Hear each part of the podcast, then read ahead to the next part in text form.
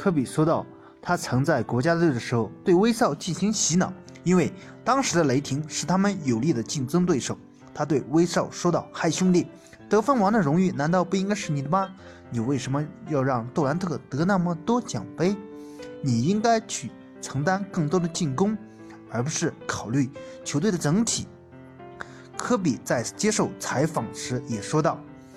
他有一种离间对手的方法，有些球队有的球员已经签下了顶薪合同，而有的球员是合同年，他们就包夹有合同年的球员，在包夹的同时让他感觉到防守的窒息，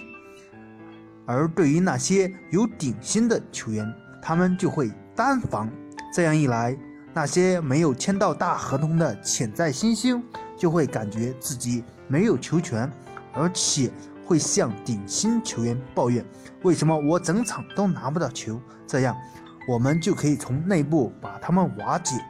可能杜兰特离开雷霆也有科比的功劳吧，科比真是一个聪明的家伙，你觉得呢？欢迎大家踊跃的点赞评论，谢谢大家。